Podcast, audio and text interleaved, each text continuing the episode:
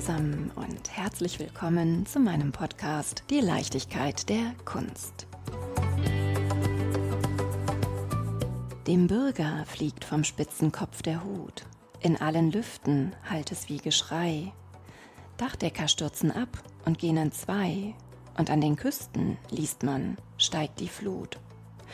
Das klingt nach Weltende und das gleich zum Jahresanfang. Warum so melancholisch? Jedem Anfang wohnt doch eigentlich ein Zauber inne, der uns beschützt und der uns hilft zu leben. Genau. Und mit dieser Folge, die ich dank der zauberhaften Unterstützung der Stiftung Kunst, Kultur und Soziales der Sparda Bank West realisieren darf, betreten wir nun also sowohl das neue Jahr als auch die Räume des Kunstmuseum Bonn in dem noch bis zum 18. Februar die Ausstellung Menschheitsdämmerung Kunst in Umbruchzeiten präsentiert wird. Sicherlich tragen wir alle, gerade zu Beginn eines neuen Jahres, sehr persönliche, positive wie melancholische Gedanken zu den Umbrüchen unserer Zeit in uns. Richten wir daher hier und jetzt unseren Blick nicht nur auf die Gedichte, sondern auch auf die Kunstwerke des 20. Jahrhunderts im Dialog mit zeitgenössischen künstlerischen Positionen. Beschützen vor etwaigen Umbrüchen wird uns diese Folge leider nicht können, doch sie wird uns möglicherweise helfen, mit guter Energie in ein hoffentlich friedliches 2024 zu starten. Doch bevor wir uns über Menschheitsdämmerung und Weltende Gedanken machen, möchte ich erst euch meine beiden wunderbaren Gäste, Professor Dr. Stefan Berg, Direktor des Kunstmuseum Bonn, und Dr. Stefanie Kreuzer, Kuratorin der Ausstellung Menschheitsdämmerung sowie Direktorin des Kunstmuseum Mülheim an der Ruhr näher kennenlernen. Bitte stellt euch und eure Wege doch einmal vor. Lieber Stefan, magst du beginnen? Ja, das mache ich doch sehr gerne. Mein Weg in die Kunst ist tatsächlich ein gewundener, ein etwas krummer, der sich vielleicht am Ende aber auch als ein ganz schöner herausgestellt hat. Ich komme eigentlich vom Studium her von der Germanistik und der Geschichte und Germanistik und Literatur ist eigentlich auch bis heute mein großes Steckenpferd geblieben und auch etwas, was mir immer noch im Umgang mit der Kunst, alter Kunst oder auch Gegenwartskunst sehr hilft. Also ich habe ganz klassisch auf Lehramt studiert, aber schon nicht mit dem Ziel, Lehrer zu werden, sondern wie es damals vielleicht noch ging, ins Offene hinein, ohne wirklich festen Plan. Nach dem Staatsexamen habe ich ein Angebot bekommen von meinem Doktorvater zu promovieren, was ich auch gemacht habe über das Thema hieß Schlimme Zeiten, böse Räume und es ging um fantastische Literatur in der ersten Hälfte des 20. Jahrhunderts und die Frage von Raum- und Zeitkonzepten. Und das hat mich eigentlich schon relativ eng auch in Berührung gebracht zu künstlerischen Konzepten über Raum und Zeit, die ich auch in dieser Arbeit mitverarbeitet habe. Und ich habe in dieser Zeit auch gemerkt, dass es einen starken Hang zum Schreiben gibt, den ich dann journalistisch versucht habe auszuleben, damals in Freiburg bei der Badischen Zeitung, einer ganz ordentlichen Regionalzeitung. Und der damalige Feuilletonchef hat mich als erstes gleich zu einer Ausstellung ins Herzzentrum Bad Krotzingen geschickt. Ein wahnsinniger Ausstellungsort, wo ich meine erste kleine Kunstkritik geschrieben habe. 30 Zeilen und dann, als ich die geschrieben hatte, rief er mich in sein Büro, als es veröffentlicht war, und sagte, Berg, das ist gar nicht schlecht, da können Sie noch mehr machen. Und letztlich habe ich dann angefangen, sehr viel über Kunst zu schreiben, auch über Rockmusik, über Literatur, über Film und so weiter. Aber bildende Kunst wurde immer mehr das, wo ich das Gefühl hatte, sagen wir es mal so, ich habe etwas dazu zu sagen, mir fällt dazu etwas ein. Und daraus hat sich eine journalistische ja, Karriere kann man nicht sagen, aber eine Konzentration auf dieses Thema bildende Kunst entwickelt. Ich habe dann angefangen für die FAZ zu schreiben, hatte ein Angebot eben als Redakteur zu einer Zeitung zu gehen oder als fester Mitarbeiter zur FAZ und in der Situation hatte ich auch ein Angebot, den Freiburger Kunstverein zu übernehmen und dachte mir, ganz so einfach war es nicht, aber am Ende lief es so, ich kann dann weiter schreiben und ich kann aber plötzlich auch hinter die Kulissen gucken, was passiert eigentlich, wenn Künstler eine Ausstellung planen? Wie geht sowas, eine Ausstellung? Wie kommt sowas zustande? Und das war unglaublich spannend. Und ich habe das in Freiburg tatsächlich zehn Jahre gemacht, von der Pike auf, mit damals in den ersten zwei Jahren 3000 D-Mark Budget pro Ausstellung und mit zehn Ausstellungen pro Jahr, jede Ausstellung mit Katalog und habe es in der Zeit auch geschafft, dass der Kunstverein, der in einer Etage des sogenannten Schwarzen Klosters untergebracht war, dann ein eigenes Domizil kriegte, ein umgebautes Schwimmbad, was ich umgebaut habe mit Hilfe von Fördermitteln in eine Kunsthalle.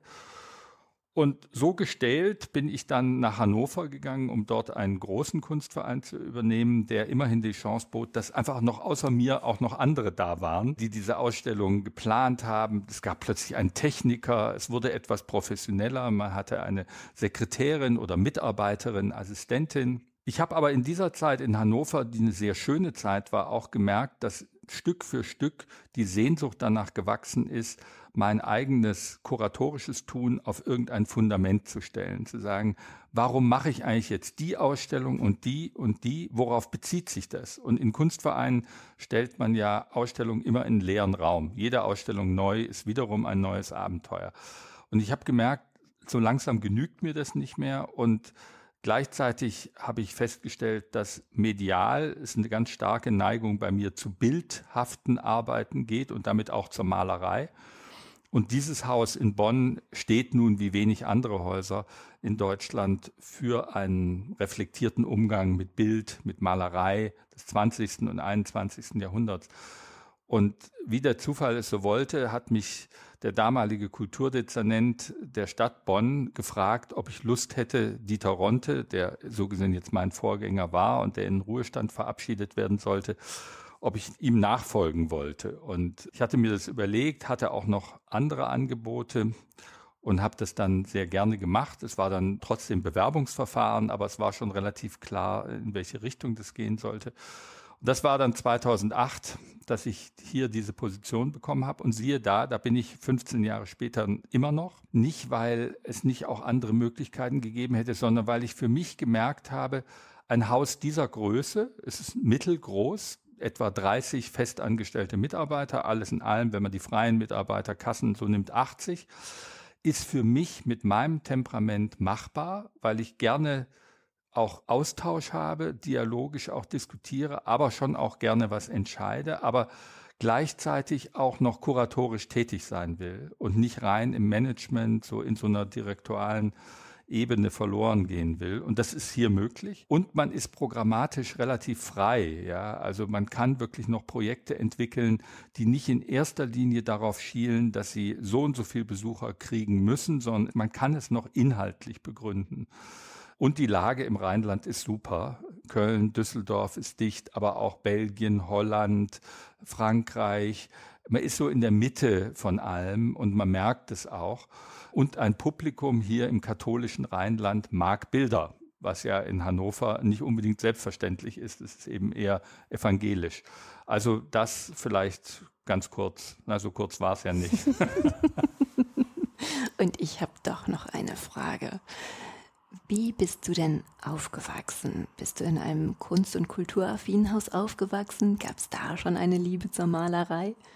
In einem katholischen Haus vielleicht? Es ist ein katholisch-evangelisches Haus. Mein Vater ist sehr katholisch gewesen, meine Mutter sehr evangelisch. Das hat sich ganz gut ergänzt. Ich habe zwei Brüder noch, ich bin der Älteste. Es ist ein reiner Medizinerhaushalt, in dem ich aufgewachsen bin. Mein Vater ist Immunologe gewesen aber der bildenden Kunst sehr zugetan hat auch selber gemalt, so wie meine Brüder und ich auch gemalt haben. Alle schlecht, klar, alle so schlecht, dass man wusste, das kann nichts werden. Also insofern gab es eine Nähe dazu. Ich bin mit meinen Eltern in vielen Ausstellungen gewesen. Ich hatte relativ früh, so mit acht oder neun, da hat mein Vater mich in eine Kandinsky-Ausstellung mitgenommen und Kandinsky sowohl in dieser frühen Murnau-Phase wie später so die Abstraktion hat mich unglaublich beeindruckt. Das habe ich sofort versucht irgendwie nachzumalen, vor allem diese frühen märchenhaften Murnau-Bilder. Also da gab es schon eine Inspiration dadurch und auch interessanterweise, meine beiden Brüder sind beide Ärzte geworden, war aber meine Entscheidung, die die einzige war, in den geisteswissenschaftlichen Bereich zu gehen, ist von allen nicht etwa merkwürdig beurteilt worden, sondern die fanden es alle gut. Macht das ruhig, das finden wir gut. So, es war irgendwie, als wäre ich das Ventil für die anderen, die eben was ganz anderes gemacht haben. Und gab es schon vor dem Wechsel vom Journalist hin in den Kunstverein einen Schlüsselmoment? Nee, das kann ich nicht sagen. Also ich würde sagen, der Schlüsselmoment war für mich dieser Punkt, als ich beim Schreiben über bildende Kunst gemerkt habe, dass ich das besser kann und dass mir das mehr Spaß macht, als darüber zu schreiben, wovon ich eigentlich dachte, dass es meine Profession werden würde. Und das war nämlich Literatur oder Film. Und ich habe gemerkt, über Film konnte ich überhaupt nicht inspiriert schreiben. Ja, ich liebe Filme bis heute, aber es ist mir einfach nicht gelungen, daraus eine Form des Textes zu machen, die eine Art parallele Wirklichkeit zu der filmischen Wirklichkeit erschafft.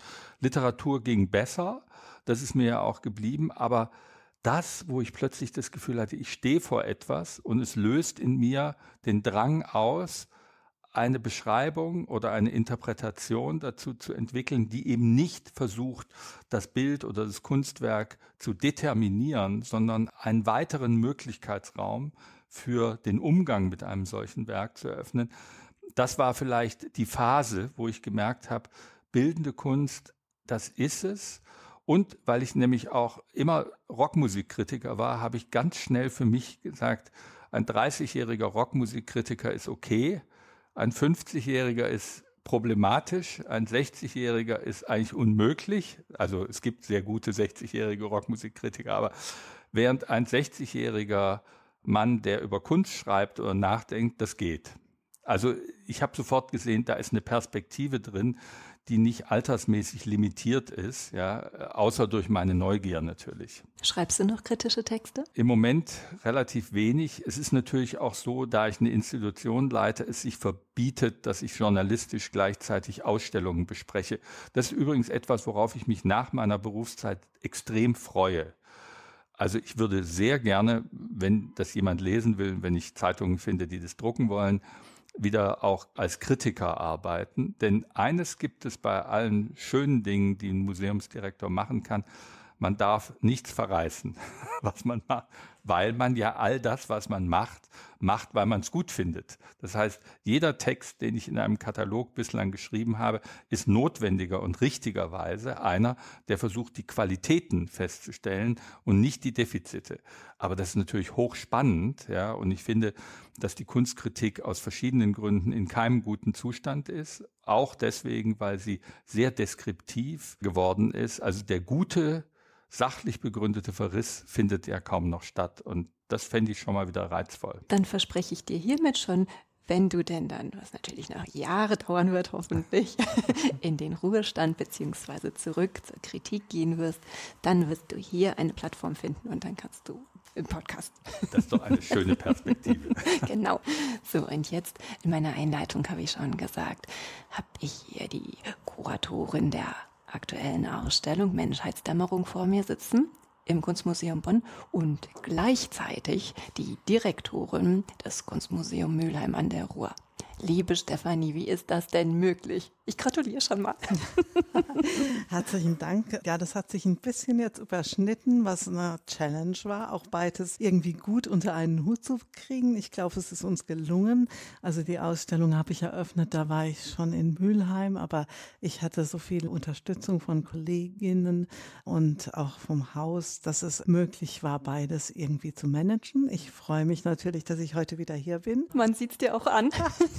ja, also ich bin auch ganz neugierig irgendwie, logischerweise. Es ändert sich ja immer was in einem Haus, das finde ich ganz schön. Und deswegen musste ich in dieser letzten Phase beides ausfüllen, aber es war mit großer Freude.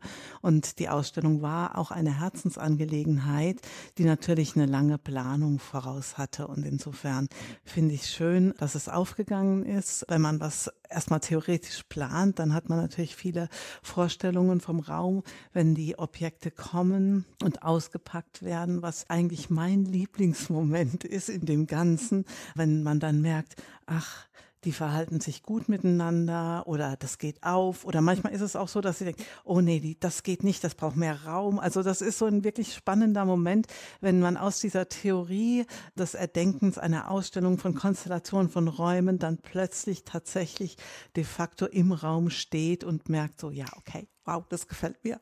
Und ich habe mir eben die Ausstellung schon angeschaut Ach, und ich muss auch sagen, wow, das gefällt mir. Ja gut, freut mich. Und um direkt mit einem Werk einzusteigen, mhm.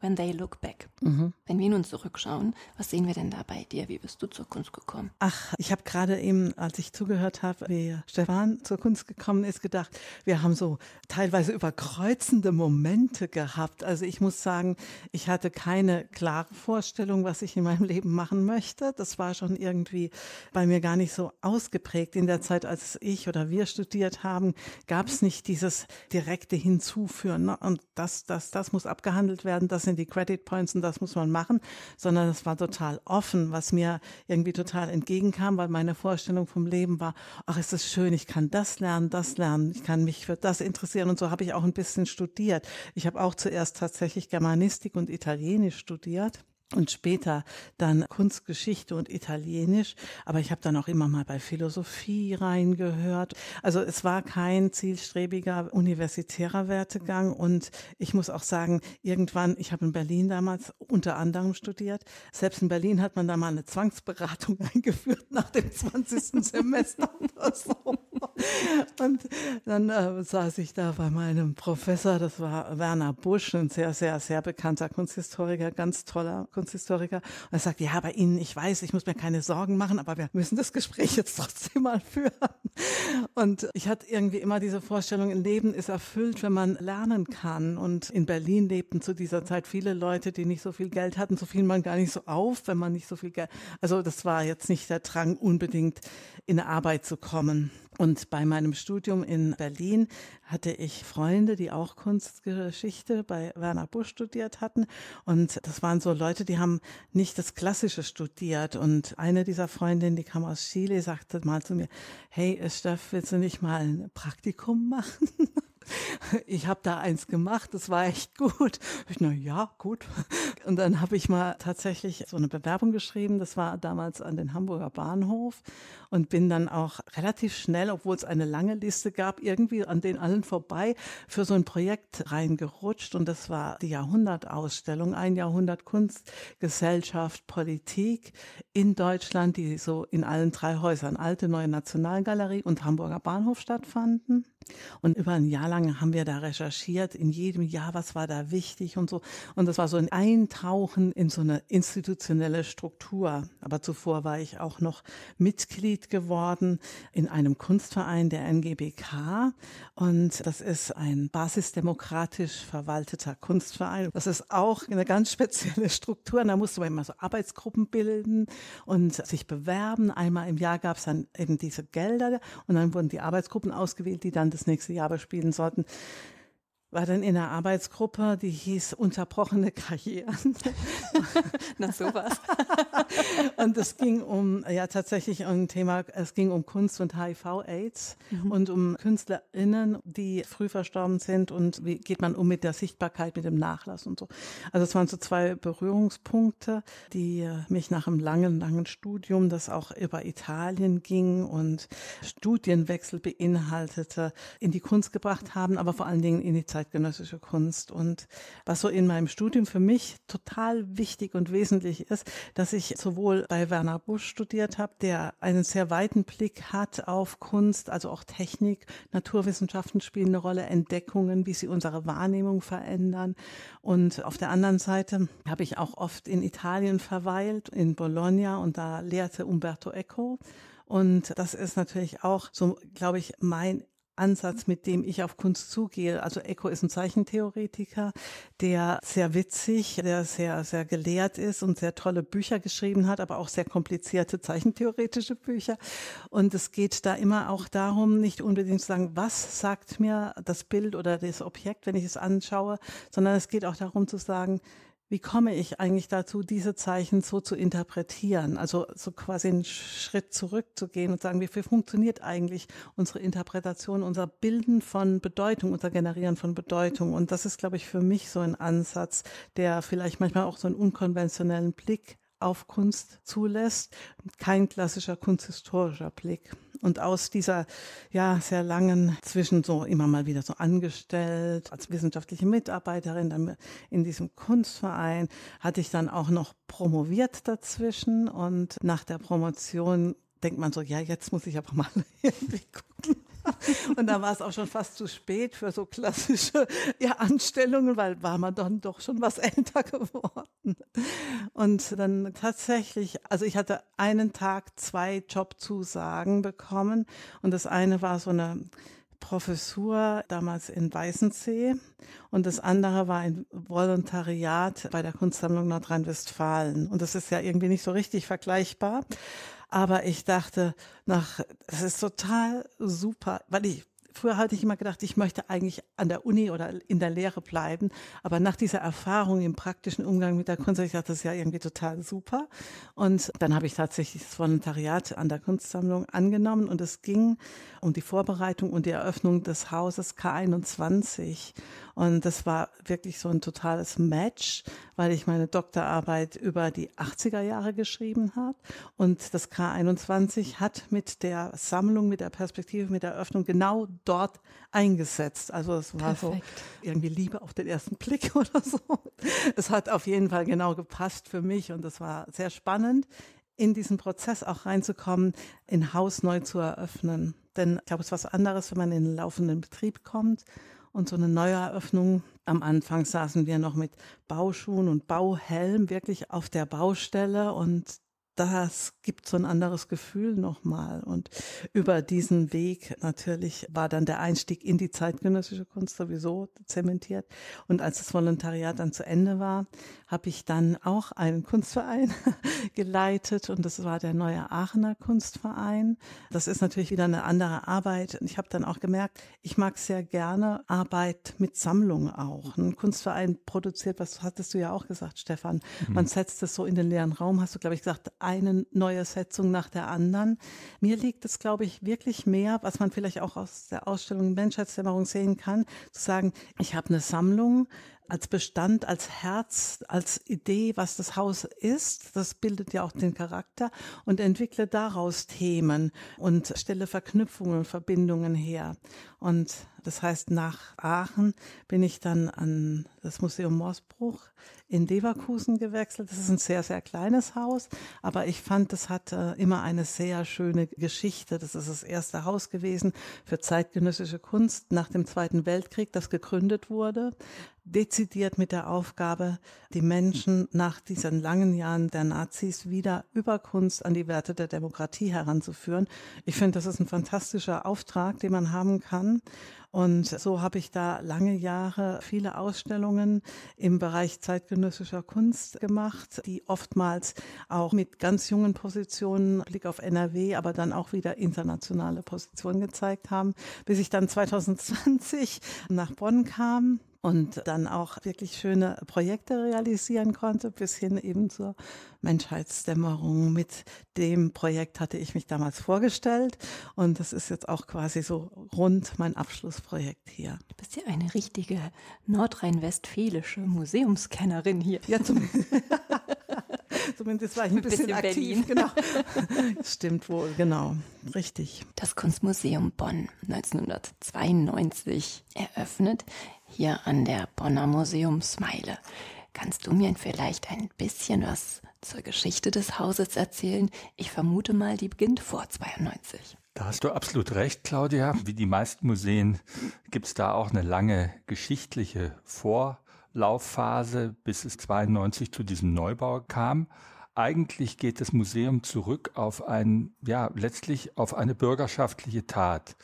Es hat einen Arzt gegeben, Obernier hieß der, der eine Villa am Koblenzer Tor hier dicht an der Innenstadt hatte, die er, um es ganz knapp zu machen, der Stadt samt einem Kunstinhalt, das ist vor allem Landschaftsmalerei gewesen, der Stadt vermacht hat, aber mit einer sehr schlauen Zusatzbemerkung. Also er hat nicht nur das Haus und die Kunst, sondern auch noch 130.000 Reichsmark der Stadt vermacht, aber mit der Auflage, die Stadt möge damit kontinuierlich ein Museum für zeitgenössische Kunst betreiben.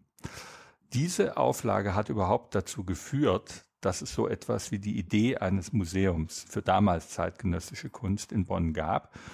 Die Stadt ist dieser Verpflichtung dann mehr oder weniger gerecht geworden. Das muckelte so vor sich hin. Dieses Museum war keine große Nummer. Und im Zweiten Weltkrieg ist die Villa Urbanier zerstört worden, sodass es also auch baulich jetzt keine Heimat mehr gab. Und nach dem Zweiten Weltkrieg ist das Kunstmuseum dann in die Rathausgasse Nummer 7 in ein Bürogebäude eingezogen, das heute eben das Rathaus ist. Also es gibt das alte Rathaus und das neue Rathaus. Und dort in einer umgebauten Büroetage, also die Räume wurden schon etwas museal hergerichtet, ist dieses Museum dann über fast 40 Jahre, ja, also eigentlich letztlich 40 Jahre gewesen, unter sehr beengten Bedingungen, die eigentlich auch dem Rang der Sammlung mit Beuys, mit Macke, mit der ganzen deutschen Nachkriegskunst, vor allem der 60er, 70er und dann eben auch 80er Jahre nicht gerecht wurde. Und es gab dann in den frühen 80er Jahren eine Initiative, eine auch wieder bürgerschaftliche Initiative, Mehr Kunst für Bonn. Und diese Initiative setzte sich ein für den Bau eines Museums, eines Kunstmuseums und auch für eine gesamte Museumsmeile. Und das ist letztlich die Geburtsstunde, das ist jetzt sehr verknappt gesagt, für diese Museumsmeile, auch für die Tatsache, dass es die Bundeskunsthalle hier gibt und dass es das Kunstmuseum Bonn hier gibt.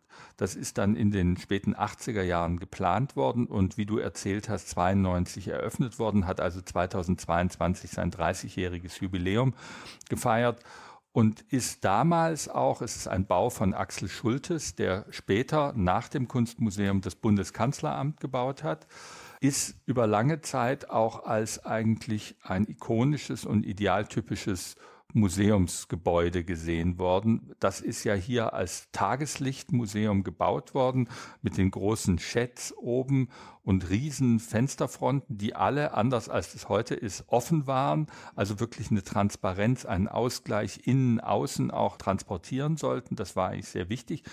Und die Kunst, die damals schon sehr stark auch auf Malerei und auf Bild konzentriert war, leuchten zu lassen. Die Idee war, nichts ist schöner als Tageslicht für die Kunst. Und das stimmt natürlich heute auch noch, wie wir als Kuratoren und Kuratorinnen sagen würden. Und wir kämpfen natürlich auch immer mit unseren hervorragenden und absolut tollen Restauratorinnen auch darum, wie viel Licht dürfen wir den Werken zumuten. Leihgeber haben da auch einiges mitzureden. Und den Effekt kannst du sehen, wenn du vorhin durchs Haus gegangen bist. Es sind eben alle Jalousien zu. Es sind auch alle Chats zu. Und wir arbeiten im Grunde nur mit künstlichem Licht. Und wenn man sich heute anguckt, wie Museen gebaut werden, man denke jetzt an das, was in Berlin geplant ist, dann sind das Kisten, die möglichst keine Fenster haben sollen, bei denen das Gros der Kubatur unter der Erde liegt. Also insofern, so ein Museum würde man nicht mehr bauen, aber es ist eigentlich wunderschön, dass es das gibt mit diesem Anspruch und es ist eben auch ästhetisch ein interessantes Gebäude. Und dir ist es auch wichtig, die Kunst nach außen zu tragen.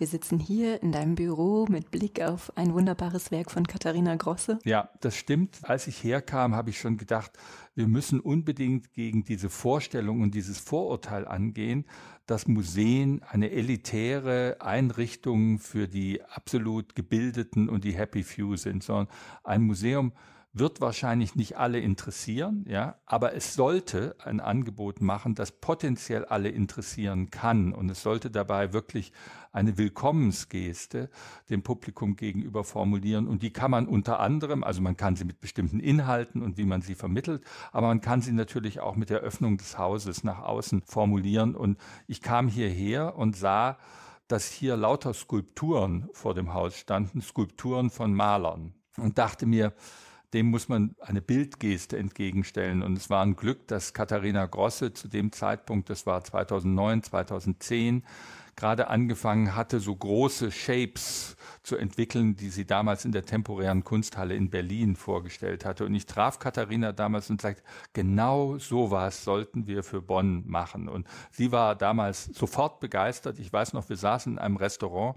Sie nahm eine Serviette und riss eine Form aus und sagte, so könnte es aussehen. Und sieht sie so aus? Ziemlich genau. Und es sind diese wunderschönen Momente, die man erlebt mit Kunst und Künstlern und natürlich dieses grandiose Moment, wenn es noch nicht um Geld geht, noch nicht um technische Realisierung, sondern einfach nur um die Reinheit einer Idee. Ja, und man sitzt da, man trinkt, man isst und die Idee wird größer und sie wächst und sie gewinnt an Realität. Und daraus ist dann anderthalb Jahre später tatsächlich diese Scherbe in Seven Days Time, also Anspülung auf den Schöpfungsmythos. In sieben Tagen ist das entstanden, stimmt natürlich nicht, es hat viel länger gedauert entstanden, die jetzt, finde ich, immer noch ganz gut den Anspruch des Hauses eigentlich bildreflexiv zu denken, sich aber dem Außenraum zu stellen. Denn Katharina Grosse ist auch eine Künstlerin, die, finde ich, mit einer gewissen Nachvollziehbarkeit behauptet, dass Malerei eben auch unsere Realität verändern kann, weil Farbe kann sich auf alles legen, kann jeden Gegenstand, mit dem sie in Berührung gerät, transformieren, zu etwas anderem machen. Den Anspruch hat diese Scherbe auch. Und es war ihr auch wichtig und mir auch, dass dies eine selbstbewusste Geste wird und nicht eine, die sich vor der Architektur duckt, klein macht oder ihr nur anbietet, aber auch eine, die nicht einfach antagonistisch dasteht und sagt, ist mir egal. Und ich finde auch das ist ganz gut gelungen, dass man sieht, da wird schon auch kommentiert, da gibt es sozusagen eine bewusste Reflexion, aber es ist auch selbstständig. Die Kunst sagt nicht, ich stehe als Brosche im Dienst der Architektur, aber sie sagt auch nicht, komm, fuck off, Architektur, die brauchen wir nicht. Ne? Wo sind die Schwerpunkte der Sammlung und wie wird sie weiter ausgebaut? Die Schwerpunkte der Sammlung sind schnell beschrieben. Es gibt ein kleines wichtiges Fundament, das Stefanie betreut hat in den letzten drei, vier Jahren. Das ist die klassische Moderne und das ist im Wesentlichen August Macke, der nicht hier geboren ist, aber einen Großteil seines sehr kurzen Lebens in Bonn verbracht hat. August Macke und die sogenannten rheinischen Expressionisten, also Campendonck, Thua, Jansen etc. Dazu kommt inzwischen ein doch deutlich gewachsenes Kontingent an wunderbaren Max-Ernst-Arbeiten, die eigentlich einen zweiten Schwerpunkt bilden, wobei Max Ernst natürlich nicht einfach nur klassisch modern, sondern eigentlich auch ein zeitgenössischer Künstler ist, weil er erst 76 gestorben ist. Also da berührt sich klassische Moderne und Gegenwartskunst ganz schön. Das ist das Fundament. Und dieses Fundament Macke hat auch ein bisschen die Richtschnur gegeben für die Erweiterung der Sammlung nach 45, weil die Idee der vorigen Direktoren und Direktorinnen war, Macke verkörpert Farbe und Licht. Und Farbe und Licht sind auch Ausgangspunkte für die Erweiterung der Sammlung gewesen, die deswegen auch stark malereilastig ausgefallen ist. Relativ wenig Skulptur, wenig Installation, auch keine systematisch entwickelte Fotosammlung, eine, die eher sozusagen etwas akzidental gewachsen ist. Und wichtig war jetzt, als ich kam, A zu sagen, wir wollen die Sammlung verjüngen, wir wollen sie in verträglichen Maßen auch etwas internationalisieren. Wir bleiben bei dem Kernaussage, dies ist eine Sammlung, die vorwiegend Kunst aus Deutschland, wie man heute eher sagen würde, statt deutscher Kunst, weil es natürlich auch internationale Künstler sind, die in Deutschland leben und arbeiten, zeigt. Aber Verjüngung, Stück weit eine Internationalisierung, eine Vernetzung mit anderen Positionen und sicher ganz wichtig war und ist auch weiterhin eine stärkere Verweiblichung. Ja, also diese Sammlung ist sehr männlich geprägt. Also A, dass es gab nur eine Direktorin bislang. Alle Direktoren sind relativ lange geblieben. Und ich glaube, wir haben in den letzten 10, 15 Jahren da gute Schritte gemacht, denen weitere folgen müssen. Aber was ich jetzt nicht anstrebe, ist, eine Art Globalisierung der Sammlung. Also die Idee ist schon, dieses Haus hat eine spezifische Identität und die hat auch mit dem Rheinland zu tun, ja, und sie hat sozusagen mit einer Kunst, die hier produziert wurde, zu tun. Und ich glaube auch daran, dass die Vielfalt der Museen an Qualität gerade dadurch gewinnt, dass sie eben alle spezifische Identitäten haben und nicht, dass wir versuchen, alle den gleichen globalen Horizont abzubilden. Also insofern dieses spezifisch bleiben, unter Einbezug sozusagen der Erweiterungsmerkmale, die ich genannt habe. Das ist, glaube ich, so ein bisschen das Goal, um den es geht. Und strebst du dann eher das Sammeln größerer Werkgruppen einzelner Künstler an oder eher? Ja, ist eine sehr gute und berechtigte Frage. Da haben meine Vorgänger und Vorgängerinnen schon vieles gemacht. Das Haus hat eigentlich immer eher Räume von Künstlern gesammelt. Daraus erkennt man schon nicht so sehr ein Einzelwerk, so als ein Beleg, sondern eher zu versuchen, eine Entwicklung eines Künstlers, einer Künstlerin durch den Ankauf verschiedener Arbeiten aus verschiedenen Zeiten und Jahren auch ein bisschen in der Fülle, in der Gänze dokumentieren zu können. Und im Großen und Ganzen ist das so geblieben. Wir haben auch, was wir in den letzten Jahren gekauft haben, haben wir eigentlich auch immer geguckt. Manchmal fängt man mit einer Arbeit an, aber dann schon mit dem Ziel, das muss ergänzt werden. Oft geht man aber auch wirklich mit der Perspektive eines Raumes. Das wären dann vier oder fünf Arbeiten gleich los, ja, und versucht das so zu machen, weil ich es meistens, nicht immer, es gibt Ausnahmen, aber unbefriedigend finde, wenn man mit so einem Einzelstück, wie will man da argumentieren? Es sei denn, es gibt eine einzelne Arbeit, die das perfekte Bindeglied zwischen der Gruppe und der Gruppe ist. So ein Gelenkstück, ja, bei dem man sagt, fantastisch, jetzt plötzlich fügt sich das so zusammen, dann natürlich. Ne? Aber insofern die Antwort auf deine Frage ist, die Tendenz geht immer zu Werkgruppen und eher weniger Künstler und Künstlerinnen, aber die dann auch über eine längere Zeit zu verfolgen. Dann machen wir doch einen Bruch und gehen zu mehreren Künstlern, die in einer Ausstellung präsentiert werden in der Menschheitsdämmerung. Ich habe nicht gezählt, aber vielleicht wirst du mir das sagen können, wie viele KünstlerInnen vertreten sind. Kann ich gar nicht.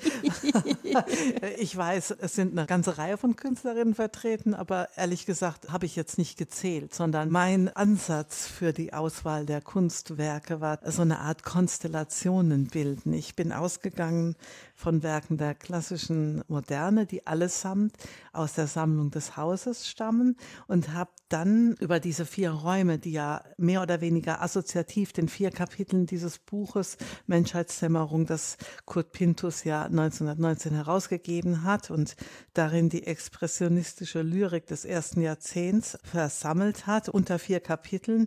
Und in diesen vier Kapiteln, das ist einmal Sturz und Schrei, Erweckung des Herzens, liebenden Menschen und Aufruf und Empörung. Da hatte ich erstmal in unserer Sammlung geschaut und gesucht, was könnte da passen. Und dann habe ich immer versucht, Konstellationen zu finden. Das ist so ein, also nicht nur unbedingt eins zu eins, sondern auch eins, zwei, eins, zwei, vielleicht vier dann. Also, dass man so wie so ein Netz sich entspinnt. Und aus diesem Gedanken heraus sind dann quasi die zeitgenössischen Werke mir so ein bisschen zugeflogen. Und weißt du was, du sprichst mir total aus der Seele, weil wenn in einer Ausstellungsbeschreibung steht, 30 KünstlerInnen, dann denke ich immer, was will mir die Zahl denn eigentlich sagen? Ich finde das doch viel schöner, wenn ich mich einlassen kann auf die ja. einzelnen Werke. Also von daher, oh, tolle Antwort. ja, möglicherweise liegt es daran, dass ich kein Zahlenmensch so Ich auch nicht. Bin. Aber ich finde es total wichtig, das hat ja Stefan auch gesagt, dass man als Institution einen Blick schon hat und sagt, wie ist denn die Sammlung aufgebaut? Welche Art von Kunst ist vertreten? Künstlerinnen, wie ist das Verhältnis? Das ist sicherlich wichtig.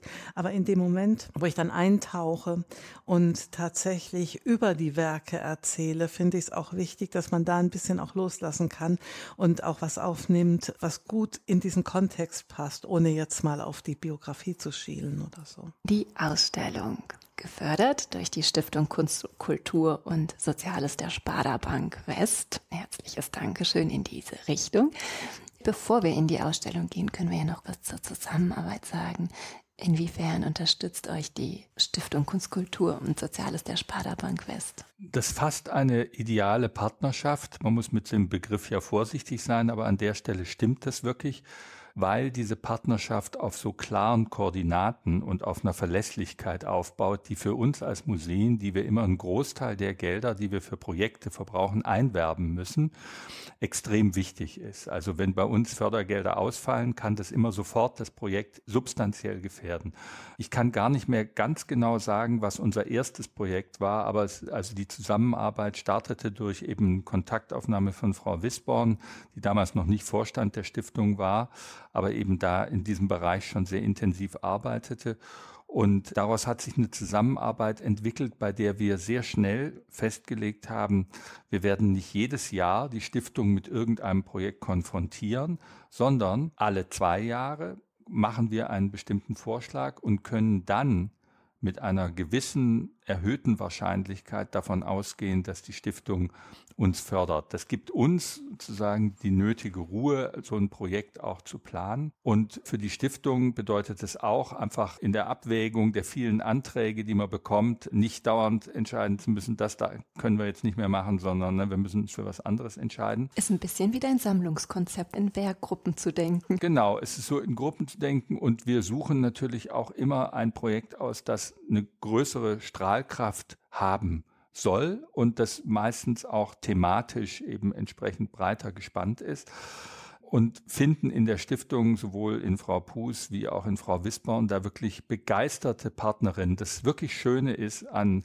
dieser Konstruktion der Stiftung, dass da Menschen arbeiten, die tatsächlich an die Kunst und ihre Inhalte glauben und nicht in erster Linie an Marketing und nur an Reichweite oder Wirkung. Das ist alles, sind auch wichtige Punkte, aber auch der Sparda-Tag immer am Ende jeder Ausstellung dient wirklich dazu, Menschen für Kunst zu begeistern, möglichst viele von den Kindesbeinen an eben bis zum Alter. Und man spürt diesen Enthusiasmus, man spürt auch, wie auf die Projekte eingegangen wird, wie Rückmeldungen kommen, wie tolles Thema wir sehen das vor uns und nicht nur sozusagen so ein Checken von Erfolgskriterien. Also das ist sehr schön. Und in diesem Zusammenhang sind wir wirklich auch glücklich, dass diese Ausstellung Menschheitsdämmerung gefördert wird. Ich bin schon wieder mit der Stiftung über das nächste Projekt im Gespräch. Das ist immer das eine läuft gerade und das nächste ist dann 2025. Und wir sind natürlich auch gespannt, wie es weitergeht. Aber zu wissen, da ist diese Grundsympathie da. Es gibt natürlich auch eine Situation, die ich auch schon erlebt habe mit der Stiftung, dass angerufen wird und gesagt wird, wir haben so viele Anträge und gleichzeitig wollen wir natürlich verschiedene verschiedene Dinge auch verwirklichen. Wir können euch fördern, aber möglicherweise müsst ihr gewisse Abstriche in Kauf nehmen. Die Dinge können natürlich passieren, aber unterm Strich ist es wirklich eine ganz hervorragende, menschlich wie fachlich außerordentlich beglückende Zusammenarbeit. Dann machen wir doch an der Stelle schon ein bisschen Werbung für den nächsten Sparda-Tag am 18. Februar, zeitgleich auch Finissage der Ausstellung. Aber wir wollen ja noch gar nicht zur Finissage kommen, sondern zum Weltende, zur Menschheitsdämmerung. Du hast eben schon gesagt, es sind vier Themen, die besprochen werden. Vielleicht gibt es ja den ein oder anderen, der von der Menschheitsdämmerung literarisch noch nicht so viel gehört hat. Vielleicht kannst du da ganz kurz was zu sagen. Ich würde sagen, das ist nicht unbedingt ein Muss, dass man jetzt weiß, dass der Titel tatsächlich von dieser Lyrikanthologie stammt.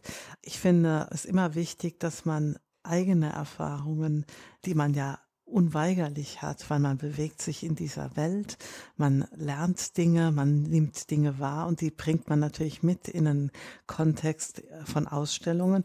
Und wenn ich allein schon den Titel lese, Menschheitsdämmerung, dann fängt es bei mir ja schon im Kopf irgendwie an zu arbeiten. Und in diesem Fall finde ich es total schön, dass das Deutsche sehr ungenau an der Stelle ist, denn Dämmerung kann sowohl die Morgen- als auch die Abenddämmerung sein. Und schon sind wir in total schwierigen Momenten, weil wenn es die Morgendämmerung ist, dann verbindet sich damit natürlich immer so vielleicht eine Vorstellung von Hoffnung, es wird heller. Diese ganze Lichtmetaphorik, die wir ja kennen, schreibt sich da ein. Bei der Abenddämmerung hingegen sind wir schon irgendwie vielleicht etwas im Bedrohlichen. Die Klarheit verschwimmt so ein bisschen, Umrisse gehen verloren. Und das Schöne ist, Menschheitsdämmerung ist einfach mal offen. Im Englischen mussten wir uns tatsächlich entscheiden, in welche Richtung wir gehen wollen. Aber für mich ist es schön, dass es offen ist, weil diese vier Kapitel des Buches letztendlich auch zwei sind, die mehr aufwühlend, umbrechend, emotionalisierend im Hinblick auf wirklich Aufregung sind und zwei eher tatsächlich heilend, versöhnend, liebend sind. Also auch da gibt es so eine Balance zwischen den Möglichkeiten. Und ich fand es auch wichtig, es jetzt nicht unbedingt ein Endzeitszenario zu thematisieren, obwohl wir tatsächlich in einer Zeit leben, die wahnsinnig herausfordernd an uns herantritt. Wir haben nicht nur eine Krise, wo wir denken, okay, wie bewältigen wir das jetzt mal schrittweise, sondern es scheint ja gerade an allen Ecken und Enden irgendwas anderes aufzuploppen. Teilweise widersprechen sich die Sachen auch in meinen Handlungsakten. Mache ich das? Bin ich da vielleicht richtig? Aber dort, also es ist ein total komplexes Feld und man verliert so ein bisschen, glaube ich, eine Leitfaden, eine Orientierung.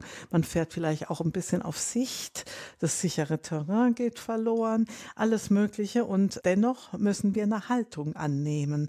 Und diese Haltung, die ergibt sich ja durch das, was ich denke, wie ich mich verbinde, wie ich mich in den Kontext stelle und genau das sind auch Handlungsakte, die eigentlich dann im Ausstellungsraum passieren. Ich trete schon mal ein und trete vielleicht vor das Werk von Francis Alice.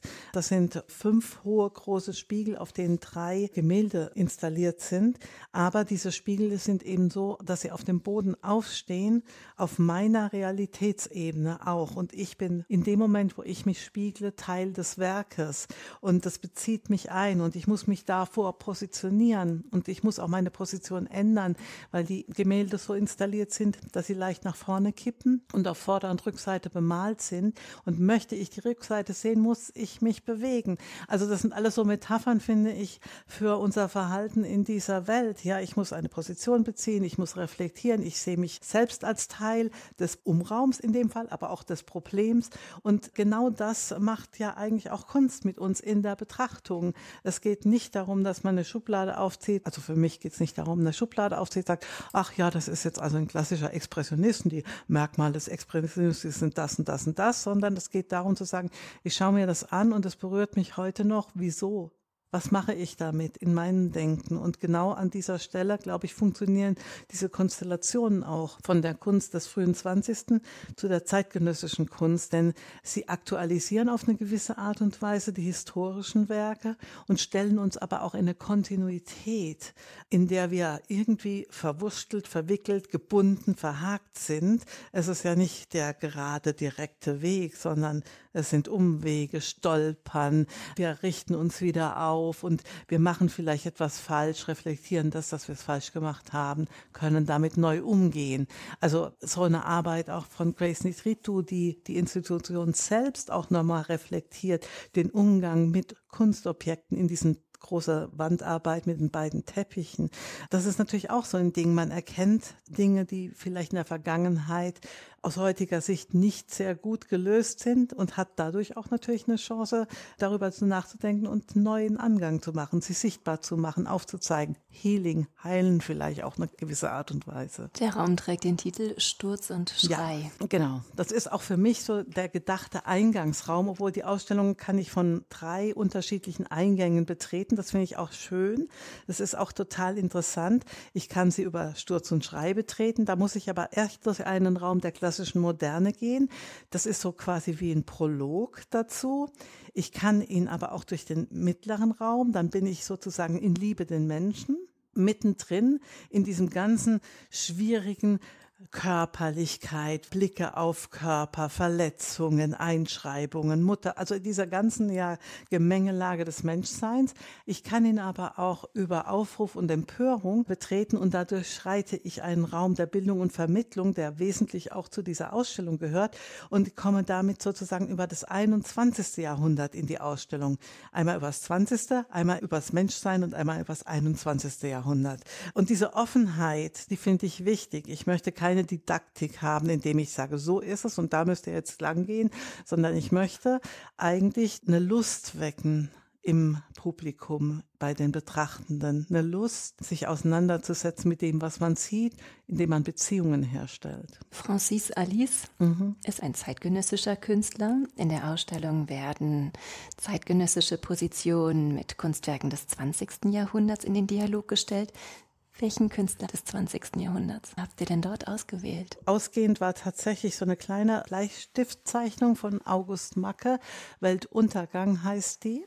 Die sitzt auch wirklich zentral dieser Spiegelarbeit gegenüber. Einfach in diesem Dreiklang allerdings. Die Menschheitsdämmerung beginnt mit dem Gedicht, was du ja am Anfang zitiert hast. Zum Teil heißt Weltende das Gedicht. Die Bleistiftzeichnung von Macke heißt Weltuntergang, wo ich auch hier schon wieder eine ganze Nuance sehe, weil Weltende bedeutet für mich, es endet eine Welt. Die bürgerliche Welt, die spießbürgerliche Welt. Bei Mackes Weltuntergang ist Weltuntergang. Da gibt es, glaube ich, keine Diskussion. Da ist alles betroffen. Und bei Francis Alice der ihm gegenüber ist, gibt es eben diese drei Gemälde, die auf den Vorderseiten drei unterschiedliche Naturkatastrophen zeigen.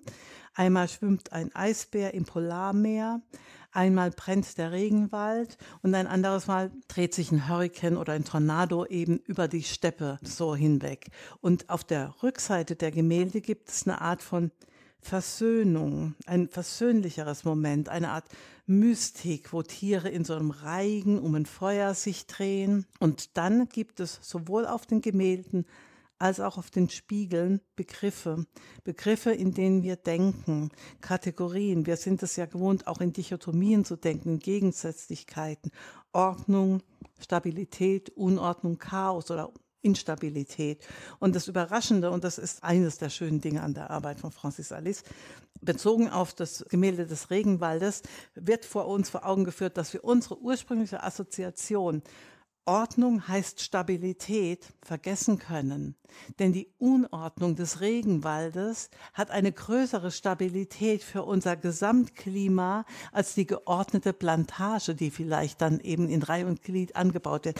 Also somit kommen wir einfach ins Denken und was Besseres kann uns ja nicht passieren. Auf welches Werk fällt dein Blick sofort in dem Raum Sturz und Schrei? Ich glaube, in dem Raum gibt es eine Arbeit, nämlich von Hans Thua, Gefällter Baum, die mich immer bewegt hat, weil es da auch eine ganz enge Verbindung zu August Macke, dem guten Freund von Hans Thua, gibt. Und man muss zu diesem kleinen, konzentrierten Gemälde von Hans Thua wissen, dass Hans Thua im Alter von elf Jahren beide Beine verloren hat.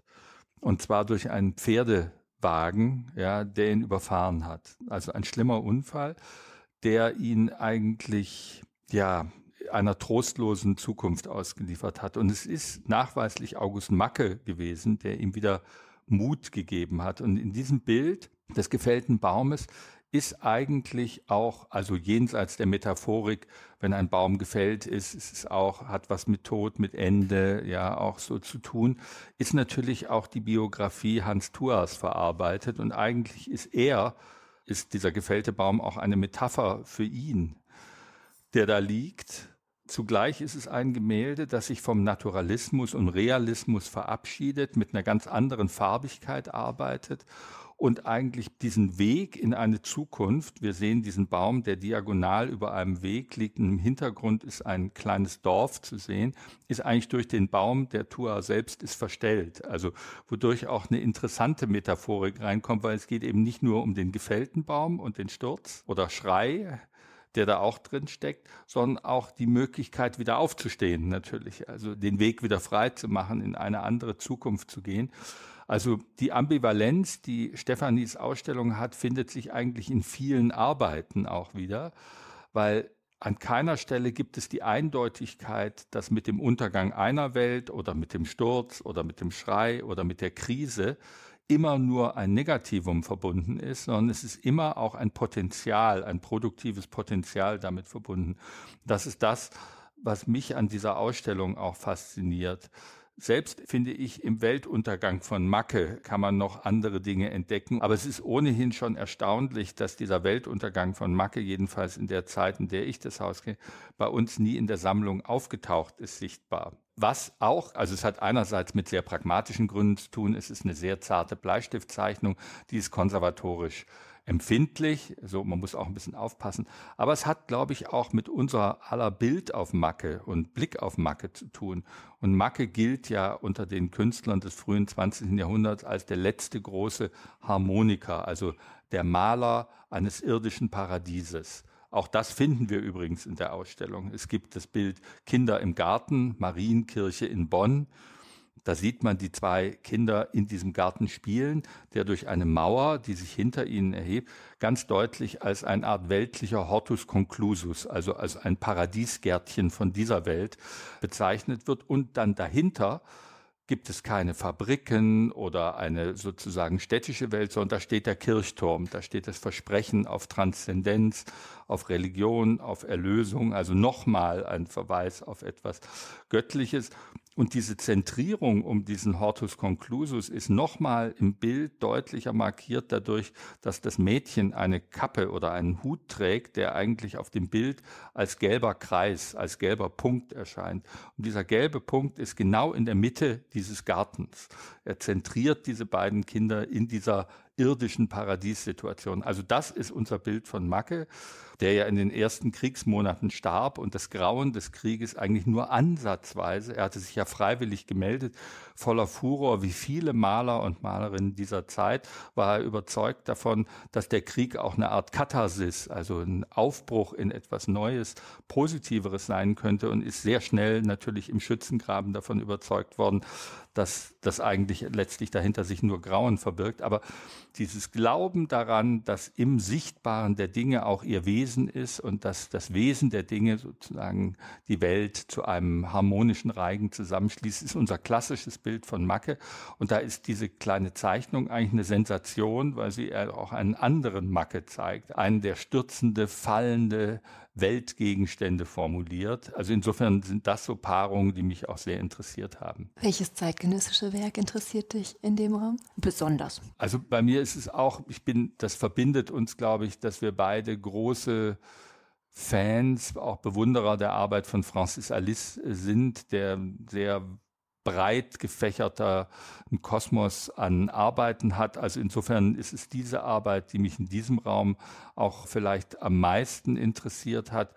Wenn ich einen anderen Raum nehmen würde, wäre sicher die Kader Attia Arbeit auch eine, die wichtig ist, weil sie genau mit der Doppelstruktur arbeitet, die auch für Stefanis Ausstellung wichtig ist. Also es gibt die Verletzung, aber es gibt auch die Perspektive der Heilung, die bei Kader Attia auch eine Rolle spielt, weil er ja in diesem speziellen Kunstwerk ausgeht von Fotos von im Ersten Weltkrieg verstümmelten Soldaten und auf Basis dieser Fotos senegalesische Bildhauer quasi die als dreidimensionalen Kopf nachgeformt haben. Und plötzlich entsteht eine Verbindung zwischen Kolonialismus, Krieg, Katastrophe, den Folgen für den Kolonialismus, der durch den Ersten Weltkrieg auch massiv war und gleichzeitig in der Modellierung dieser Köpfe steckt sozusagen auch das Angebot, diesen Konflikt wieder zu heilen, ja, oder das wieder sozusagen ganz zu machen, ohne die Verletzung unsichtbar zu machen. Also wie alle Arbeiten von Kada Attia finde ich die auch besonders berührend, jenseits ihrer klaren politischen Positionierung, die sie natürlich auch hat. Stefanie hat eben erzählt, dass sie sich mit dem Konzept für Menschheitsdämmerung bei dir damals 2020 beworben hat, beziehungsweise die 2020 die Stelle bekommen hat. Was hat dich sofort an dem Konzept überzeugt? Also fern natürlich von Stefanie. Also ganz stark war bei uns die Überlegung, dass der Kosmos August Macke, der ja ein sehr, sehr produktiver Künstler war, aber natürlich perfekt erforscht ist inzwischen. Ja, also, dass wir eigentlich alles, was es über August Macke zu sagen gibt, auch gesagt haben. Und dass sich insofern die Aufgabe stellte, wie bringen wir Themen, die August Macke interessiert haben, die Kunst, die er gemacht hat, in eine interessante Gegenüberstellung zur Gegenwart. Und insofern war es von vornherein eine, diese nicht didaktische, aber inhaltlich hoch interessante Kombination sozusagen von klassischer Kunst, von unserer Sammlung mit der Gegenwart, die mich da sehr für eingenommen hat, weil natürlich wir auch wissen, unser Publikum, gerade in Bonn, einer sehr akademischen, sehr gebildeten Stadt, ist nach wie vor ein Publikum, das mit Gegenwartskunst größere Probleme natürlich hat als mit klassischer Moderne. Und durch Konzepte wie zum Beispiel Menschheitsdämmerung oder auch äh, Max Ernst und die Natur als Erfindung wollen wir auch deutlich machen mit diesen Brückenschlägen, dass eben diese alleinige Konzentration auf klassische Moderne, in der alles so ist, wie wir uns es ästhetisch vorstellen, eben eigentlich falsch ist, sondern auch, dass die Perspektive aus der Gegenwart auf die klassische Kunst auch immer wieder eine neue Facette dieser Kunst erschafft. Also insofern ist dieses Doppelprinzip nicht isoliert klassische Moderne zu zeigen, sondern sie im Kontext bestimmter Themen, die für uns wichtig sind, zu zeigen, glaube ich, auch der Weg für die Zukunft. Und bei Menschheitsdämmerung kommt eben idealtypisch zusammen, dass wirklich dieser Epochenüberschlag vom späten 19. und frühen 20. zum späten 20. und frühen 21. Jahrhundert auch bei ganz vielen auch strukturellen Unterschieden auch gleichzeitig viele Punkte benennt, die über 100 Jahre hinweg ihre Virulenz behalten haben. Also nennen wir mal einfach stellvertretend eine Tendenz zur Schwächung von Demokratie, zur Enddemokratisierung, die in der Weimarer Republik angelegt war und eben zum Nationalsozialismus führte, die wir heute bestürzenderweise ja weltweit genauso erleben. Also diese Konzepte bieten auch die Möglichkeit, bestimmte Krisenthemen und Umbruchsthemen sozusagen über diesen Epochenschnitt hinweg nochmal zu systematisieren und zu vergleichen. Und auch das, glaube ich, ist eine wichtige Aufgabe. Welche Umbrüche, die sich sowohl auf das 20. als auch auf das 21. Jahrhundert adaptieren lassen, spielen im sag jetzt mal im zweiten Raum, liebe den Menschen eine Rolle? Und mit welchen Positionen zeigst du das? Also was im zweiten Raum für mich eine Rolle spielt, ist eine Form von Emanzipation, eine Form von Empowerment auch. Es stellt sich in Raum zwei ganz stark die Frage nach den Körperpolitiken. Man kann so Fragen stellen, wer blickt wie auf welche Körper, wer stellt Menschen wie dar wessen Geschichte wird erzählt. Und auch das ist sicherlich eine Thematik, die ist verbunden auch mit einer Form von ja, Geschlechteremanzipation in dem Moment, wo natürlich das klassische Verhältnis eines männlichen Blicks auf einen weiblichen Körper aufgebrochen wird. Aber es ist auch eine Frage, dass zum Beispiel ein Thema wie Mutterschaft aufkommt, bei Käthe Kollwitz beispielsweise oder natürlich auch dann bei Luisa Clement, die ja mit der Repräsentantin ein Selbstporträt geschaffen hat. Auch ein Selbstporträt von Käthe Kollwitz ist in dem Raum. Das heißt, es geht um Selbstdarstellungen oder Darstellungen des anderen. Wie wird ein Körper dazu benutzt, benutzt, um Identität vielleicht festzuschreiben oder was schreibt sich auf Körper ein. Also Haare spielen durchaus in verschiedenen Traditionen eine Rolle. Also es gibt so ganz unterschiedliche Stränge, die man in diesem Raum so sehen, auf sich einwirken lassen kann. Also gerade auch bei zum Beispiel bei diesem Selbstporträt, das durch die Repräsentantin von Luisa Clement ja nochmal eine neue Wendung nimmt, weil sie auch in das Digitale mit aufnimmt. Das heißt, sie lässt eine Puppe herstellen, die ihr äußerlich gleicht. Insofern ein Selbstporträt ja durchaus im klassischen Sinne. Aber sie füttert dieses Werk mit allen Daten aus ihrem Handy, also aus ihrer Chats, aus ihren Mails. Und die Repräsentantin ist mit dem Internet verbunden und lernt auch dadurch hinzu. Und gleichzeitig ist sie in Interaktion mit dem Publikum. Das heißt, man kann sich mit ihr unterhalten.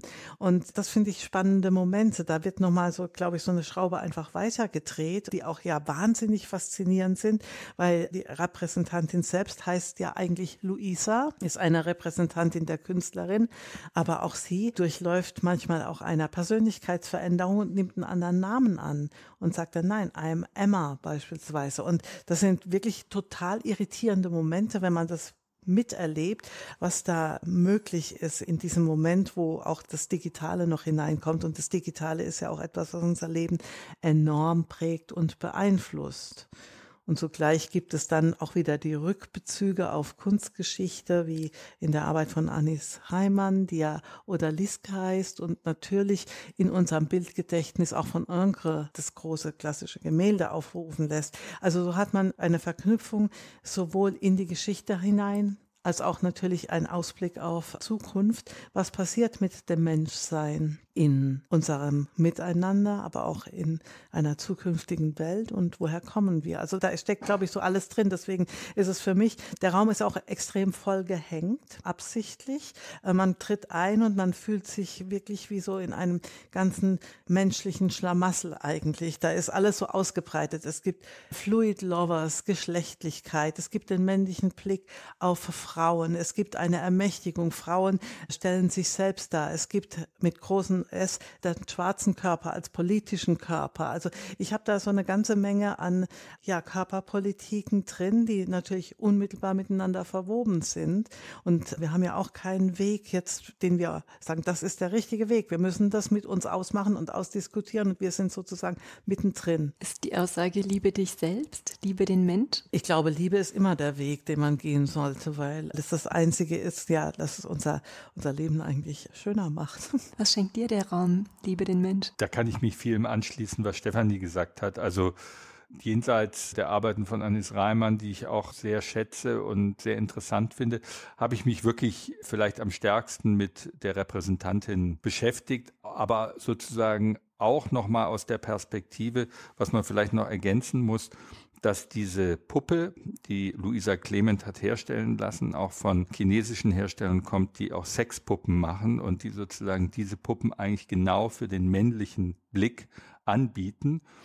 Und diese Luisa-Puppe spielt auch genau damit. Sie will angeschaut werden, sie will begehrt werden, um dann dieses Begehren auf eine zum Teil sehr verstörende Art auch zurückzuweisen ist für mich auch deswegen eine interessante Arbeit, weil wir sicherlich am Moment stehen, wo sich Kunst unter dem Einfluss von KI möglicherweise auch nochmal radikal wandelt, auch nochmal radikal neu erfindet. Wir stehen aber auch noch an einem Punkt, wo man sieht, dass die Technologie manchmal noch den Versprechungen, die damit verbunden sind, hinterherhinkt. Also Ich habe sehr viel versucht, mit Luisa, mit der Repräsentantin zu reden und bin absolut auch frustriert worden. Ja, dabei. Aber weißt du, darf ich dich an der Stelle kurz unterbrechen? Sie reagiert auch teilweise unterschiedlich auf Ansprache und ja. äh, manchmal ist sie tatsächlich zickig, manchmal ist sie wahnsinnig freundlich. Ich habe da einen Kollegen, den mochte sie besonders gerne. Also ich fand, man hat den Unterschied deutlich gemerkt. Also mit mir hat sie manchmal dann auch gar nicht gesprochen. Ja, aber wir haben jetzt natürlich eine gewisse Zeit damit verbracht ja. und wir haben ja auch zum Beispiel wunderbarerweise Aufsichten, die nicht nur einfach die Räume beaufsichtigen, sondern die beschäftigen sich richtig mit den Arbeiten und die leiden mit, wenn die Arbeiten sich nicht so verhalten wie so.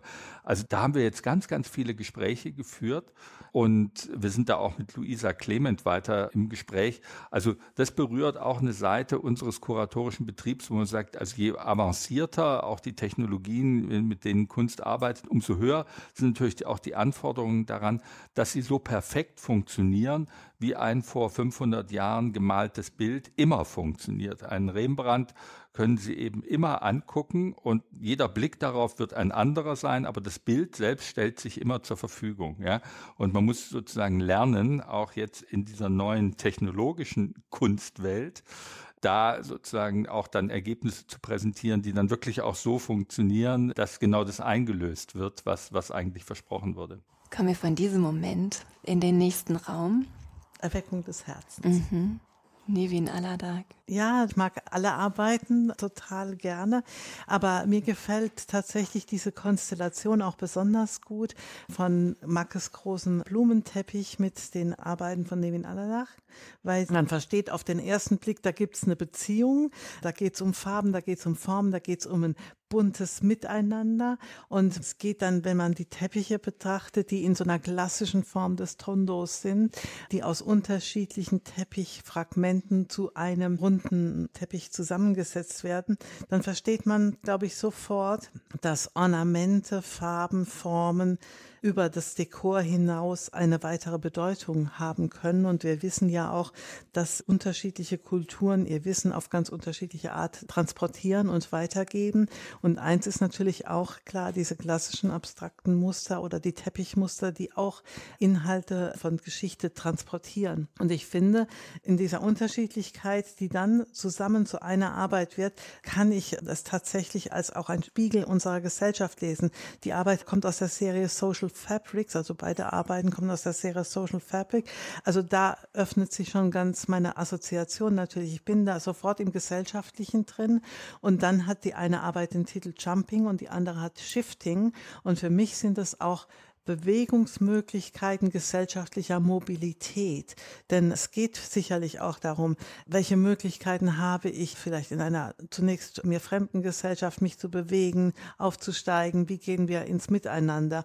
Und ich finde, das wird sehr deutlich in dieser Wand, die sich über diesen großen Blumenteppich, wo diese Unterschiedlichkeit aufeinander trifft und auch schon versucht, ein flimmerndes, schwirrendes Ganzes zu werden, über die kleinen Zeichnungen von Macke, die auch Teppichentwürfe wiederum sind. Und da gibt es wirklich diese Gelenkarbeiten.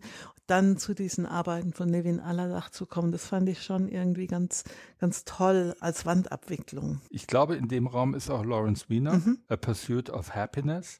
Also ich könnte auch verschiedene Arbeiten nennen, aber ich konzentriere mich mal auf die, Lawrence Wiener, der ja immer mit Texten, Bilder, Assoziationen, Denkräume weckt, die eine ganz große Offenheit haben, die auch ganz einfach, fast basal daherkommen und eigentlich in einem nachhallen und man oft mal erst Tage später merkt, dass sich das festsetzt und man anfängt weiter und weiter zu denken. In dem Fall macht er ja eine ganz kleine Verschiebung. Er macht aus The Pursuit of Happiness as soon as possible, also dem Streben nach Glück so bald wie möglich, macht er ein Streben nach Glück. Also er individualisiert das. Er macht es plötzlich zu einer Sache, die uns, die mich, die dich anspricht und uns zurückwirft auf unsere Frage, wie gehen wir eigentlich mit diesem Streben nach Glück um? Wonach streben wir genau? Ist dieses Versprechen, dass es jetzt so schnell als möglich bitte sofort kommen muss und so viel als möglich, ist das der Weg, den ich als Individuum gehen kann? Ist das der Weg, den die Welt gehen kann? Es gibt ja in der Ausstellung auch eine Arbeit mit Too Much Future, die eigentlich einen ähnlichen Assoziationsraum hat. Diese Idee, wir denken immer, der Fortschritt, es geht immer weiter nach oben. In der Zukunft wird es noch besser. Wir optimieren, wir optimieren unser persönliches Leben, wir optimieren unsere Welt. All das steckt auch in diesem A Pursuit of Happiness ASAP, as soon as possible. Bitte jetzt und vollständig. Und plötzlich wird man zurückgeworfen auf die Frage, ist das der Weg? Müsste der nicht eigentlich vollkommen anders aussehen? Aber nicht als didaktisches Diktum, sondern das ist eher etwas, was so subkutan, so langsam in einen einsickert, ja, und möglicherweise tatsächlich zukünftiges Handeln, zukünftiges Reflektieren auch ändert. Wir diskutieren immer, auch als Kuratoren, kann Kunst gesellschaftlich etwas ändern, ja? Kommentiert sie nur oder ist sie wirklich in der Lage, Welt zu verändern? Ich glaube, sie schafft zumindest das, dass sie Reflexionsräume anbietet, die einem deutlich machen, dass es nicht so einfach ist zu sagen, das ist schwarz, das ist weiß, das ist richtig, das ist falsch, da sind wir wieder bei Menschheitsdämmerung. Dämmert ein neuer Tag heran oder kommt eine Nacht, ja? Und dass wir selber da aber auch etwas dran tun können. Also diesen Reflexionsraum zur Verfügung stellen, da leistet Lawrence Wiener mit dieser farbigen, also auch bildhaften Textarbeit, finde ich, sehr viel.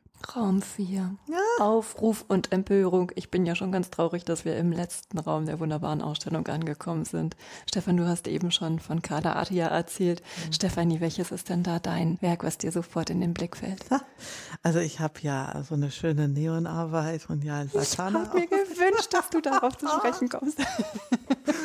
Das ist aus einer Serie, die sich darum dreht, was wäre, wenn Frauen die Welt regieren würden. Und da steht ja, das Patriarchat ist Geschichte. Für mich verbindet sich das tatsächlich in so einem Bogen mit dem Gedicht von Hoddis, wo ja auch eine Welt zu Ende geht, die bürgerliche Welt in diesem Gedicht. Und die Frage, die sich dann im letzten Raum stellt, ist es vielleicht doch wirklich jetzt an der Zeit, dass wir sagen, so kann diese Strukturen nicht mehr bleiben und uns tatsächlich überlegen, was wäre, wenn die sich ändern würden. Wie können wir sie vielleicht gemeinschaftlich ändern? Es ist jetzt nicht der Aufruf, die äh, bösen weißen Männer alle wegzusperren oder einzu... Das wäre jetzt schade um Stefan. genau äh, wegzukriegen, sondern es ist tatsächlich eher vielleicht für mich tatsächlich in Alternativen zu denken, weil die Konsequenzen aus unserem Handeln, die sehen wir ja jetzt in dieser Welt. Die sehen wir in diesen differenzierten Krisenszenarien, in Umweltkrisen, in Kriegsszenarien, in diesen wirklich Verhärtungen, auch Angriffe auf andere, Anderssein. Und da wäre das, glaube ich, so ein guter Anstoß und das leuchtet einem so entgegen. Ich lese es auch immer tatsächlich mit einer gewissen Idee von Witz, denn Witz und Humor ist, glaube ich, auch etwas, was neben der Liebe immer sehr gut funktioniert. Und ein bisschen gemogelt habe ich, denn Raum gibt es noch, die Werkstatt hat. Genau. Den finde ich auch großartig, wo ja. ihr dem Publikum, euren Gästen nochmal die Möglichkeit gibt, die Ausstellung zu reflektieren und ihre Gedanken zu den einzelnen Räumen, zu den einzelnen Aufrufen, die Möglichkeit gibt, die eben auch nochmal sichtbar zu machen. Ich bedanke mich jetzt ganz, ganz, ganz herzlich bei euch für dieses tolle, wahnsinnig spannende Gespräch. Schön, dass wir uns hier kennenlernen durften. Viel Erfolg euch beiden weiterhin. Vielen Dank. Danke dir auch für das Gespräch. Ne? Genau und ein schönes neues Jahr euch. Okay. Ebenso.